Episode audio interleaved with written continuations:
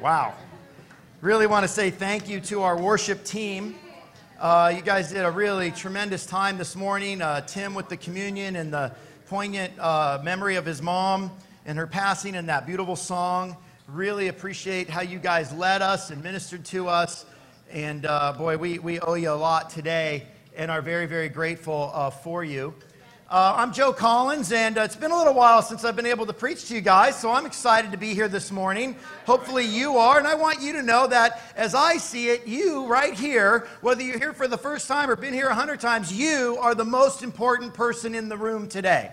And I want you to know that. That's my spirit. And, and so it is my effort to give to you the best I can from God's word and, and, and, and offer a word to you, a message to you that's going to minister to you in some way today. And hopefully we'll be able to do that. But I do want to say thank you for being with us. Uh, a number of our sisters are out missing this morning because they went away on a little getaway. Uh, and so they're up there having a time. They went a little bit up north on the coast and had some great time together. Uh, but, but aside from that, it's just great to see everybody's faces and everyone here this morning. Now, uh, we are going to continue our series, Jesus Worth Following. It's a, a, commitment I've made to just follow Jesus through the pages of Mark. And, and so that we can learn to love and live like Jesus lived. I mean, after all, that is what it's all about as a Christian. It is what our mission, what our purpose is to love and live like Jesus. So hopefully we can take a step in that direction this morning. Who here knows who Stevie Wonder is? All right, he's a, a, a blind singer, very talented, amazing uh, performer. Who here knows who Jack Nicklaus is? Okay, he's uh, probably the, the greatest professional golfer of all time. Some would say Tiger Woods, but Jack Nicklaus still has more majors than him. And uh, Jack, uh, you know, is just a famous, famous guy. Who knows the truth, but uh, he's one of the greatest there was for sure. So Jack Nicklaus and Stevie Wonder are out uh, having dinner. And over the course of dinner, uh, Stevie uh, says to Jack, I mean, Jack says to Stevie, so hey, how's, uh, how's music going? How's things? And Stevie says, oh, you know, I can't complain. I got a lot of hit records. I've been doing really well. Still, still well known. I still perform. You know, and Jack says, oh, that's really great. And so Stevie says to Jack, hey, how, how's golf coming? And Jack says, well, you know, I had a good run. I'm retired now, but I still like to play. But, you know, I have this nagging, nagging problem. My swing right now is just not what it used to be, and I don't know what it is. And Stevie said, Well, you know, Jack, uh, when I golf, and that happens to me sometimes, my swing gets out of sync. I just take a couple weeks off, and then when I go back to it, it's all fixed. It's amazing. Now, as you can imagine, Jack Nicklaus is, is surprised. And he says, Stevie, you're, you golf? And he goes, Yeah, I do. And he said, Well, but you're blind. He said, Yeah, I am. And he goes, That just seems really, really impossible. I mean, really? You golf? And Stevie says, Yeah, believe it or not, I, I'm really, and, and I do. And actually, I'm, I'm pretty darn good. And uh, Jack says, Well, how is that even possible? And he says, Well, what I do is I have my caddy stand out in the fairway, and he, he shouts, and I just hit the ball to, towards his voice. And then when we get to the green, he gets on the green, and, I, and he shouts, and I putt towards his voice. And and I'm, I'm doing quite well. In fact, I'm a scratch golfer. I shoot par every time I go out. Jax just couldn't believe it. He goes, Stevie, we got to play. I got to see this. And Stevie says, Well, I'm going to be honest with you, Jack. Nobody believes that I'm that good or that I even play. And so I don't, I don't ever play with people unless it's for money. It's $1,000 a hole. Whoever wins the hole gets the 1000 bucks. But I, I, it's just my policy. I won't play with anyone unless it's for money. So Jack thinks about it, you know, and he says, Well, know, I'll tell you what, I'll take you up on that offer, Stevie. Uh, when, when is a good time for you? And Stevie said to Jack, any night next week would be fine. you know, golfing, you know, in the dark is just about impossible. And, and being blind and not having a voice or somewhere to aim to, no way to know where you're going, it would be utterly impossible. Some of us try to live our Christianity without any guiding voice. And what I want to talk today about is how do we find the voice so we know in our Christianity we're going in the right direction. Turn with me to Mark chapter 8.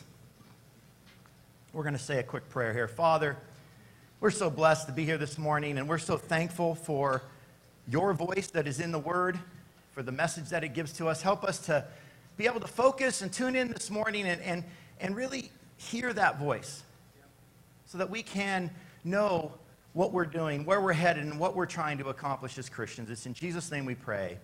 Amen. Amen.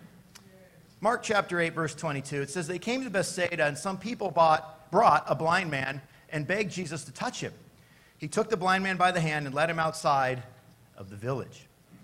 Now, for the past couple of years, Jesus and his little group of disciples have been zigzagging all over Galilee. That's that area on the map on our screen at the top. And, and at this point, Jesus is incredibly well known.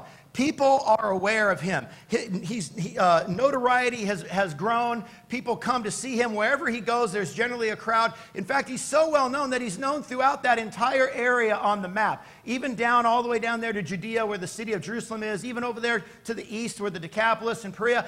Uh, Jesus was well known throughout this entire area. So much so that when he would show up in a town or a village, it was an event, it was a special occasion. People came out, crowds by the thousands would come down to hear what he had to say, to see him in person, and, and just to be there. That's how influential and, and, and, and um, uh, how much notoriety Jesus had at this point. He was kind of a big deal. You know, when you, uh, if you're a Christian this morning, you, you, you know the idea of having a, a quiet time, the idea of spending time each day in prayer or Bible reading and, and having a, a connection to Jesus. You know that that is, you've heard that taught every day of your Christian life. I mean, every time we get from the pulpit, we talk about it. Every time we have an event, we talk about it. You go to church, you know, you read a book, they always are talking about it. If you're new to this, then, then I'm informing you that, that this is something we do as Christians. We want to know about Jesus. We want to hear him. We want to, we want to be there. We want to to see and touch and, and, and, and know what he's saying. And, and so we try to set aside a time. But here's my question for you Is it still special? When Jesus came to Bethsaida, a crowd showed up. They even brought a blind man because it was a big deal that he was in town. Is it a big deal when you get up in the morning and come out of bed, as we sang in the song, and pray? Is it a big deal to you? When you open up God's Word and you read the teachings of Jesus and you open your heart up and you listen to Him, is it a big deal or has it become routine? It says some people brought a blind man. You know, one thing I noticed in this passage is that I don't know the relationship between the people and the blind man, but what I notice is that they brought him to Jesus. And you know, friends are important. And they're even important when it comes to spiritual things, when it comes to our faith, when it comes to Christianity. Friends can either help us or hurt us. Fortunately, this man had some good friends. They brought him to Jesus because they knew Jesus could do something about it. They could help him. I want to be a friend to you today. As I preach this morning, my goal is to help bring you to Jesus. You're the most important person in the room to me right now. I want you to connect to Jesus Christ. I want you to see something you've never seen before. I want you to know how special and how incredible it really is that we get to sit here and we get to look into God, God's word and we get to pray and we get to encourage each other and we get to come closer to Jesus. It really is a big deal. Verse 23 Jesus, upon meeting the blind man, does something interesting. He immediately takes him outside of the village. You may remember, it's been a few months now, but uh, uh, uh, Jesus at one point, just actually a few, maybe a few days or weeks before this account, uh, um, this account he was over there in an area called uh, Sidon, a town which would be over there by the, the, the word Mediterranean Sea, somewhere in that area. And, and the same thing happened. He came in and a crowd showed up and they brought a deaf guy. And Jesus was able to heal and take care of the deaf guy. And if you remember in that story, he did the same thing. He pulled the deaf guy aside. And when we studied that passage, we learned that Jesus used sign language. He communicated to that deaf guy in a way that that deaf guy would understand so that he knew what was happening and what Jesus was going to do for him. The amazing thing about Jesus is he wants to get us alone because he wants to communicate to us. The same thing's happening here with the blind man. He takes him outside the village so that he can get this guy's full attention. You know, Satan, he is a master of distraction. He is all about the noise, the hurry, and the crowd. He wants us to be so busy and so stressed out and so distracted that we don't take the time, that we don't have the time that we need to be led by Jesus away from all of that so that we can be ministered to by Him, so that He can talk to us. It's only when we do that, it's only when we remove ourselves and we find some solitude can we actually encounter Jesus Christ face to face, in person, through prayer and Bible study. He doesn't appear, it's, not Obi Wan, he doesn't show up in a little like a hologram, it doesn't, nothing like that, but, but his presence is there. And he does make it known to us when we give him the time, when we make it special like it really is for him and for us. Verse 22 they came to Bethsaida. And some blind men, uh, did I not skip? Oh, sorry. That's where Bethsaida is, if you're wondering, on the top right of the, of the, of the lake there. Uh, second half of verse 23. When he had spit on the man's eyes and put his hands on him, Jesus asked, Do you see anything? He looked up and said, I see people. They look like trees walking around. Once more, Jesus put his hands on the man's eyes. Then his eyes were opened, his sight was restored, and he saw everything clearly. Jesus sent him home saying, Don't even go in to the village. You know, I had a friend, I have a friend, his name's Pat, and uh, he grew up, and his parents are blind, both of them. And I got to learn a little bit about what that's like uh, from Pat. He had, a, he had a brother, and they, they would tell me some stories. And you know, being blind is a very difficult thing in, in, in, in life. It's challenging to be deaf. There's a lot that gets missed because you can't hear, you don't always know what's going on. But being blind, you're so vulnerable. Pat and his brother, who were both seen, had both their parents were both blind, and he would tell me, you know, not, not in a, a positive light, but some of, the, some of the mean things they would do when they were mad at their parents, moving things around, misplacing things and you know uh, people over but they're quiet so they don't know they're there. I mean you're very very vulnerable when you're blind. And i can't imagine what this poor guy must have been experiencing. He's home sitting on his couch listening to books on tape. And all of a sudden people come in and grab him and they drag him out and he hears nothing but noise and commotion and what's going on. And they're just dragging him through the streets of the crowd, whatever. They get him in front of Jesus. I mean, you could imagine how disoriented, how lost, how scared, how frightened, all of that he must have been, not understanding what's going on. And then Jesus grabs him and gets him totally away from all of that. And then he speaks and touches him. The two ways in which he could communicate to this guy. He didn't see yet, but Jesus spoke and he touched him. He was talking to him, he was giving him personal attention. You know, when you make time for Jesus, he will do that for you too. He will speak to you in the way that you can hear him. He will talk just to you. It really is an amazing experience. It really is a special moment. And so it says here that Jesus spit on his eyes and then touched him. And we say, that's really gross. And why would he do that? Well, I'm not going to get into it, but let's just sum it up like this. Culturally, that was the way in which they would have tried to heal this guy. That was a normal thing. It fit the, the, the Mid-Eastern cultural understanding at the time. The saliva would, would, represent healing or something, and the touching of the eyes represents that's the part that's going to be healed. This, the life giver is, is giving life to him and trying to repair. You get, you get the idea. It's not something we relate to because we go to a doctor. But in those days, that's how they understood things. So please don't look at this and, and, and read into it from our perspective. Know their perspective. This was not an abnormal thing for Jesus to do to this man. Spits in his eye, touches his man's eyes, and then his eyes were opened and his sight was restored. But when Jesus said, What do you see? the guy said, I see people, but they look like trees. Now, it's a shame if all we do is notice that in this story. There's so much more in this story that ministers to me, that will minister to you. But this is an interesting statement. It throws us for a loop. What happened? I don't understand. Did Jesus, was he not able to heal him on the first time? Was he lacking power? What's going on here? Was the man's faith not, not well enough? I mean, what's happening? It, it puts all these questions, and then we can sometimes miss the beauty of the moment. Jesus healed a man blind. That's a miracle. That's amazing. He cared for this guy. He spoke to him in the way that he could understand. He touched him. He pulled him away from the crowd and the mob, and he ministered specifically to this guy. And we are so, uh, what are we? We are so entitled that we go, yeah, well, it took him twice.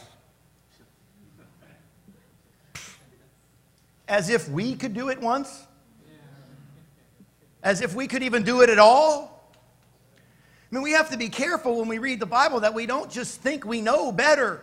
Why did that happen? I don't have the foggiest idea, to be honest with you. It doesn't tell me why he did it twice, it doesn't explain it to me at all. I'm left to guess. And I have two reasons that I thought of. One is because that's how Jesus wanted to heal him. That was his plan. That was the way he chose to do it. Jesus opted to touch the guy twice, to minister to him more than just once. And Jesus can do that. He can decide how many aspirin you need to take in the morning or how many, you know, what your therapy needs to be because he's the healer. He's not not in control. He's actually in total control. And he decided to handle it this way because that was the right way to handle it for this guy in this situation. And it makes a great point to me and you that Jesus was totally in control. That this wasn't a, a, question of his ability or his power or his authority. It was, a, it was an issue of this is how he wanted to do it. Hey, maybe, maybe he understood the guy would have been freaked out going from blindness to sight all at once. Maybe he needed to step into it. I don't know. Maybe the guy's faith wasn't there and he was helping the guy along. I don't know. What I know is it was Jesus' way. He decided it, and so it was done. The other thing I know is that partial sight wasn't good enough for Jesus. He didn't go, Great, you got some blurry vision there. Good enough. Jesus doesn't settle for good enough. Jesus doesn't settle for partial vision. He doesn't settle for partial eyesight. He doesn't settle for partial anything.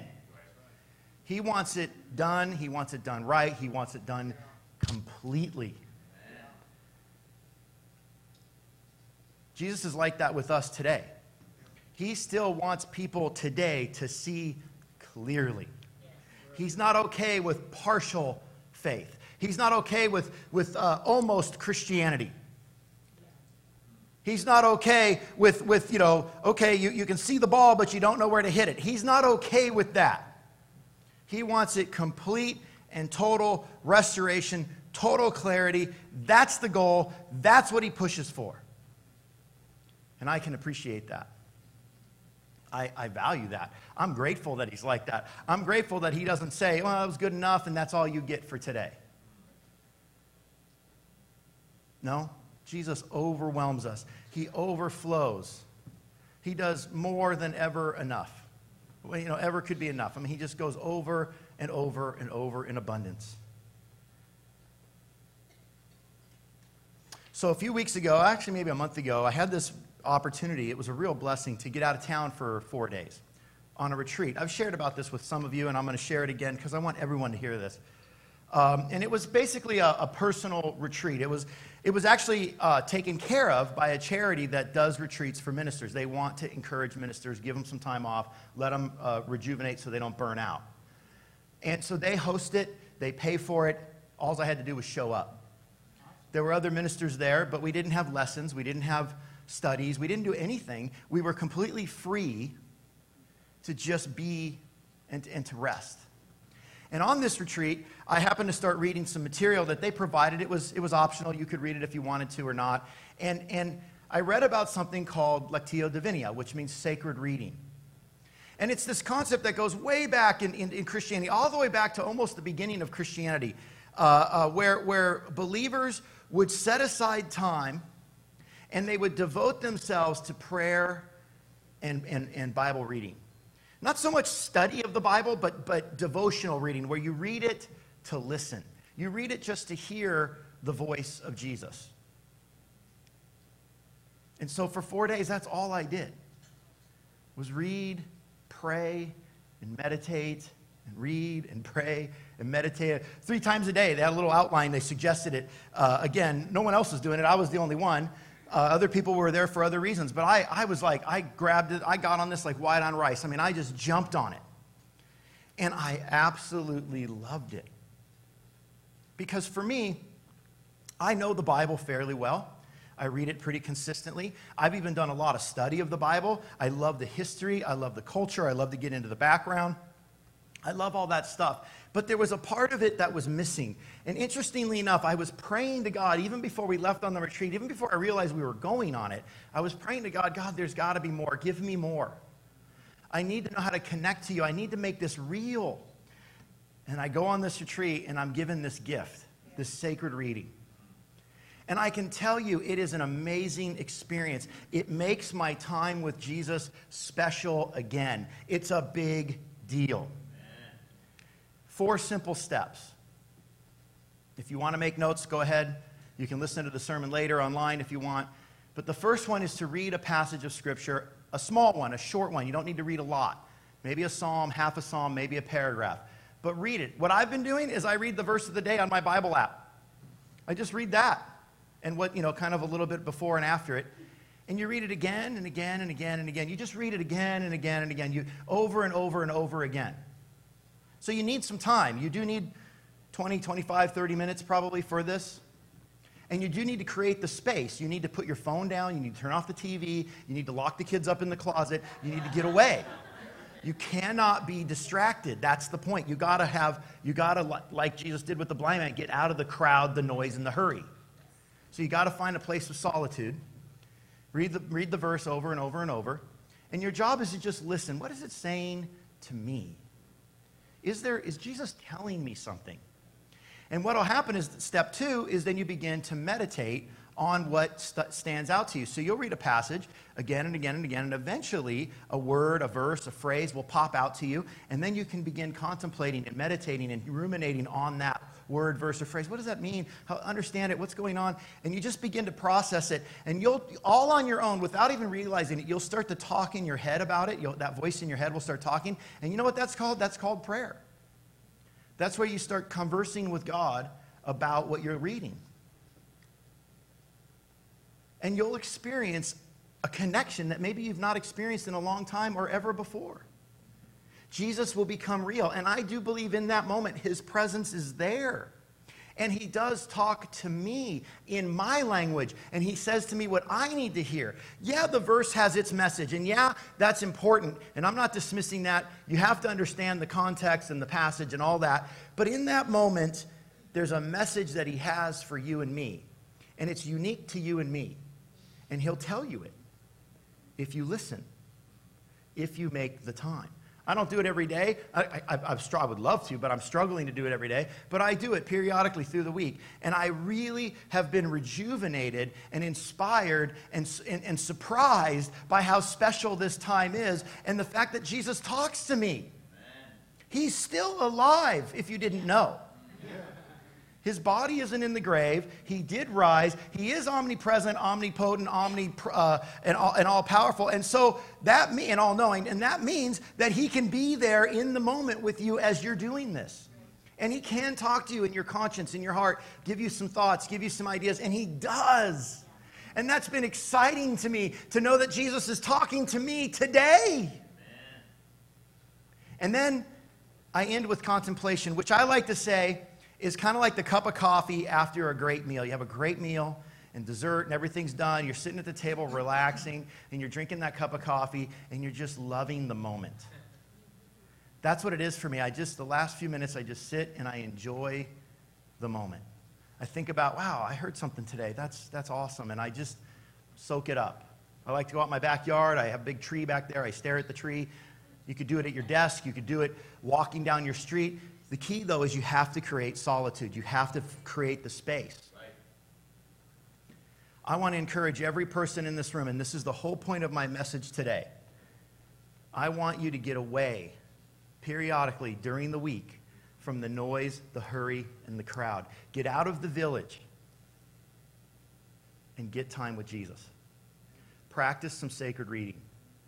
Get, get some sol- solitude and, and, and give him 20, 30 minutes of your time or more if you have it, and read, meditate, pray, and contemplate. I promise you, you do that, You, you, will, you will look at your Christianity and it'll be so much easier. It'll be so much better. You won't be swinging at the ball in the dark, having no idea where it's going to go. You'll, ha- you'll hear a guiding voice that will tell you what you need to know for that day. I love what Jesus says at the end. Jesus sent him home saying, Don't even go into the village. It's, it's like, I know what you're thinking, buddy. Now that you can see, don't go back to the crowd, the hurry, and the noise. Don't go back to what was blinding you in the first place, figuratively speaking. So often we get these moments, we get these respites with God, and then what do we do? We go right back to all the hurry, busy noise, and that becomes a distant memory. And we lose the voice. We lose the guidance. We lose the connection. It starts to become routine, and then it stops being special, and we drift. Don't do it.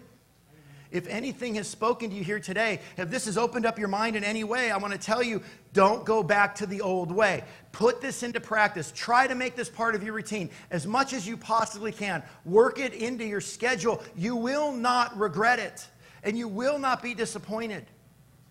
And you will become more like Christ because of it.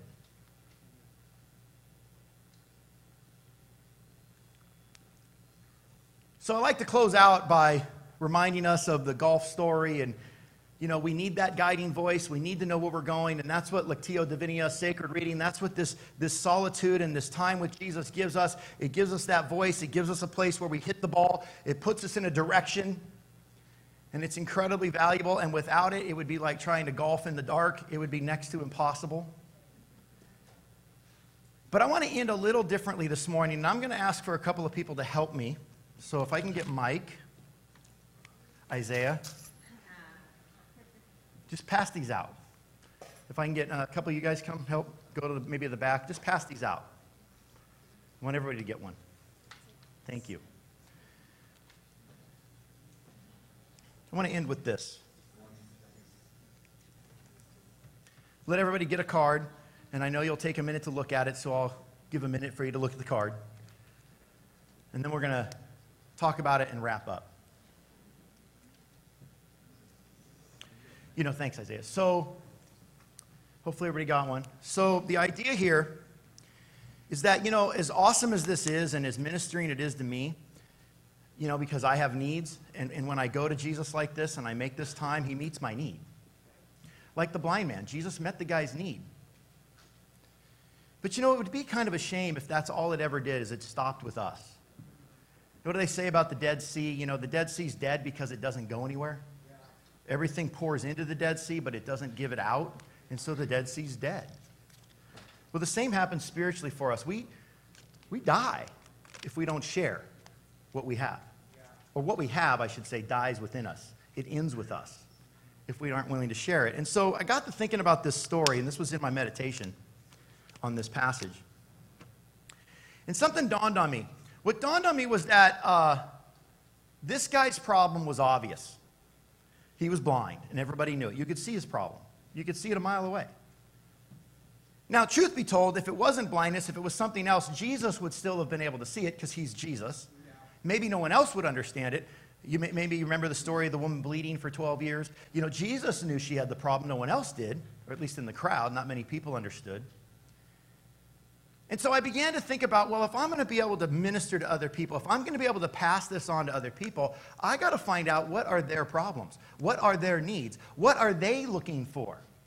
Because I can't walk in a room and see somebody and go, oh, well, that guy, he's engulfed in, a, in an addiction and he's, he's drowning in it. Or that, that woman over there is, is consumed with fear.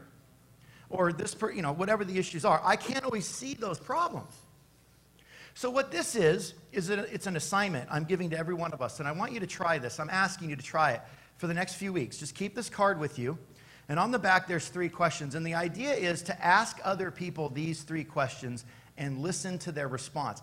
Don't listen to the response you like, just listen to what they said. And make mental note of it. As a matter of fact, what I'm, what I'm going to do is I'm going to create a, a Google Sheet for us. And I'm going to link it to everybody. I'm going to send it out, blast it to everyone. You'll have access to it. And during the next couple of weeks, if you ask, when you ask people these questions, you get some answers, just write them in. Just, we'll just create a list of what it is that people need. What are, what are they hurting? What, what, you know, what are they looking for, etc. And then, as we begin to think about 2018, which is what I'm already doing, we're already thinking about our plan we'll have some information. We'll, we'll know what it is that we can do to meet people's needs. Because this man's blindness was a problem, but it was also an opportunity. It was a doorway for him to know Jesus. And most people, their challenges, their problems are doorways, they're opportunities, just like mine was, just like yours was, for Jesus to minister to it, and then through that, bring me into a relationship with Him, save my soul. And I don't know about you, but I think this all the time. I feel like I am out of touch. I don't know what other people are struggling with. I think I know. And I love to tell everybody what I know. But the truth is, I don't really know without asking them. So here's the questions What are or would be your reasons for attending church? So let's say you're at a restaurant, you're talking to the waiter or the waitress. Ask them the question, hey, you know, I go to this church. I'm not doing, I'm not trying to push you. I'm not even inviting you. I just want to ask you a couple questions. Do you go to church? Well, yeah, I go to church. Well, that's cool. What, what are your reasons? What do you go to church for? And then just listen to some of the answers, you know, make mental note. Uh, and hopefully you'll remember them. And when you get home, you can type them on the document and we can kind of keep a list. But what I really would like to know is when people who don't go to church, if you don't go to church, what would bring you if you did go? Ooh, I'd love to know an answer to that question. What would, what would cause you to want to come? Second question What would your ideal church be like? So you're in this conversation. Hey, you know, if you think about church, whether you go or not, but what should it be? What do you think it should be? Boy, I'd like to know. Thirdly, what topics could a church address that would be of interest to you? One of the things I'd like to do next year is be more connected to people, helping connect with people. And the best way to do that is know what they want. I don't always know what people want. I think I know what people want. And if they're almost 50 and they have kids and they've been a Christian for 25 years, I probably have a good guess. But most people aren't like that. They're not like me. So I need to ask what are you interested in? What would you like to know more about? What could a church do for you? What, what, what could they teach you? So, this is the idea. It's an assignment I'm giving you. Two things practice sacred reading and then just over the next few weeks, ask people these questions and see what their answers are. And please record them somehow. You can do it on the sheet I send out, you can do it personally, whatever. And I tell you, here's what we're going to do. In the next few months, we're going to get together and we're going to start talking about how can we as followers of Jesus Christ who have this incredible gift of his presence in our life how can we make it relevant to the people around us and we're going to devise an entire ministry plan around it. What can we do? How can we bring Jesus into people's lives? Because I don't want to be the Dead Sea. I don't want it to just stop with me. I want it to pass on. By the way, talk to your kids, ask their friends, different ages, whatever it takes, but let's get in touch with the world around us so we can minister like Jesus ministered to the world. Father, we are so grateful for this opportunity to be here this morning and just to be ministered to. The music was wonderful, the fellowship was amazing, the testimonies were incredible. Your word is inspiring, and the thought of being able to be in your presence, to have you speak to us, to have you talk to us individually, to care for us, to meet our need, is, is, is beyond what any of us could ever ask, or, ask for or expect. Help us, God, to be that way to other people. Help us to want to do the same for others that's been done for us. I really do appreciate every person in this room. They really are the most important person to me right now. And I pray that they walk out of here with some connection, something that was helpful to them in their spiritual walk and in their connection to you. We love you. Bless this day. It's in Jesus' name we pray. Amen. Amen. God bless you. You are dismissed.